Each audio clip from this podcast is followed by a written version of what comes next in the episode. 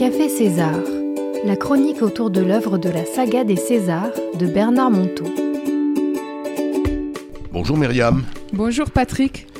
On se retrouve, euh, comme à l'accoutumée, pour euh, parler un petit peu de spiritualité à travers euh, un livre, des livres, écrits par Bernard Monteau. Et ce que je te propose, Myriam, c'est de lire un extrait et que nous puissions ensuite en discuter.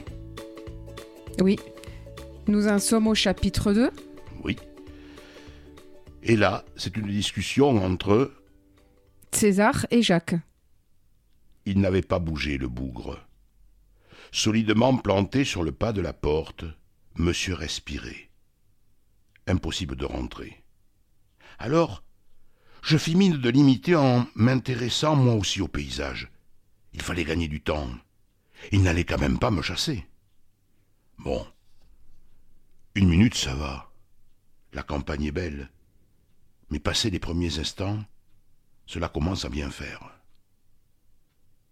Le silence devint lourd. Et avec l'ennui, les idées reviennent au galop, les tourments, les souvenirs. Bref, je m'agaçais. J'étais coincé. Coincé de n'avoir qu'à respirer, coincé d'être libre. Et en plus, il faisait froid, et puis j'avais faim, et puis j'aurais bien fumé une cigarette. Lui qui sait tout, il devait bien savoir que ce n'est pas confortable de dormir dans une grange. Il devrait sentir mon impatience et mon pauvre ventre creux. Que me préparait-il encore? Quel miroir allait soudain renvoyer mon image? Alors, j'ai respiré plus fort, me laissant prendre au jeu.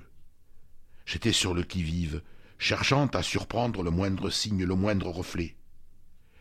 J'étais tellement aux aguets qu'imperceptiblement il fit moins froid. Même la faim sembla s'évanouir, et la cigarette cessa de me préoccuper. C'était drôle, ce renversement du monde, où toute gravité avait peu à peu disparu, laissant place au jeu. Mais bien sûr, le voilà, mon miroir fulgurant. La force des grands arbres monta jusqu'à moi, comme si leur sève venait de couler dans mes veines. J'étais à point. J'étais dompté, reprenant vie à plein poumon, et je compris l'efficacité de l'exercice dû seulement respirer. Voilà. Je déjeunais, en trempant mon regard dans la campagne, le ventre nourri autrement. Je consommais un feu qu'aucune cigarette ne s'est donné. Vous pensez bien qu'il l'avait senti, et il ne fut plus nécessaire de rester planté ainsi. Il inspira profondément, comme quelqu'un de satisfait. Juste avant de rentrer, il me lança. As-tu goûté le rendez-vous secret? Que t'inspire ce passage, Myriam? Ah, c'est un de mes passages préférés. Je trouve euh, vraiment avec des mots très parlants. Il est décrit dans ce passage une contagion.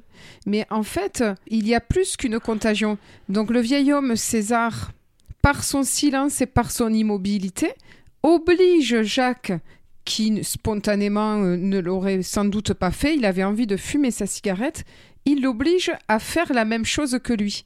Et donc il se retrouve, comme il dit, coincé à être euh, en silence et en immobilité. Mais au début, alors on voit bien que ça l'agace et puis qu'il y a un film qui se fait dans, sa tête. Et le miroir a déjà commencé parce qu'il se retrouve face à lui-même, face à son, impatience, face à, comme il dit euh, un peu plus loin dans le livre, son petit caprice du jour. Il veut ses cigarettes et il comprend pas. Mais il y a quelque chose qui se passe c'est que euh, il y a quand même cette interrogation, ce personnage, ce drôle de personnage l'intrigue tellement qu'il y a en lui comme euh, une curiosité qui, qui, se fait à l'intérieur de lui et, qui, et il se dit, bon, il y, a, quelque chose qui va se passer, je vais être plus attentif. Et donc il a aiguisé ses sens, il a aiguisé son attention Et puis il s'est mis euh, seulement à, comme il dit, à respirer, donc à tout d'un coup à prendre comme un recul.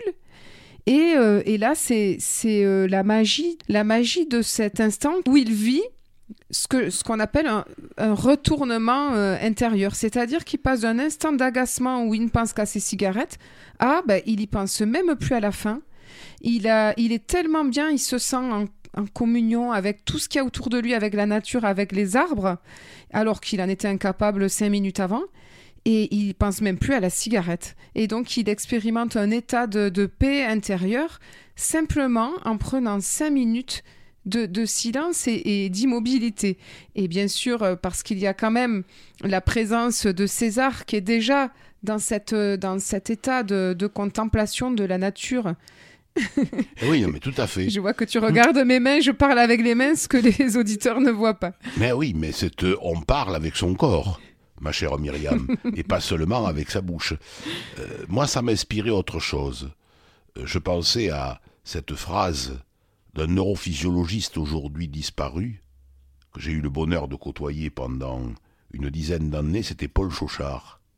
Et Paul Chauchard reprenait volontiers cette phrase de Teilhard de Chardin, se centrer sur soi pour se décentrer sur l'autre et se surcentrer sur un plus grand que soi.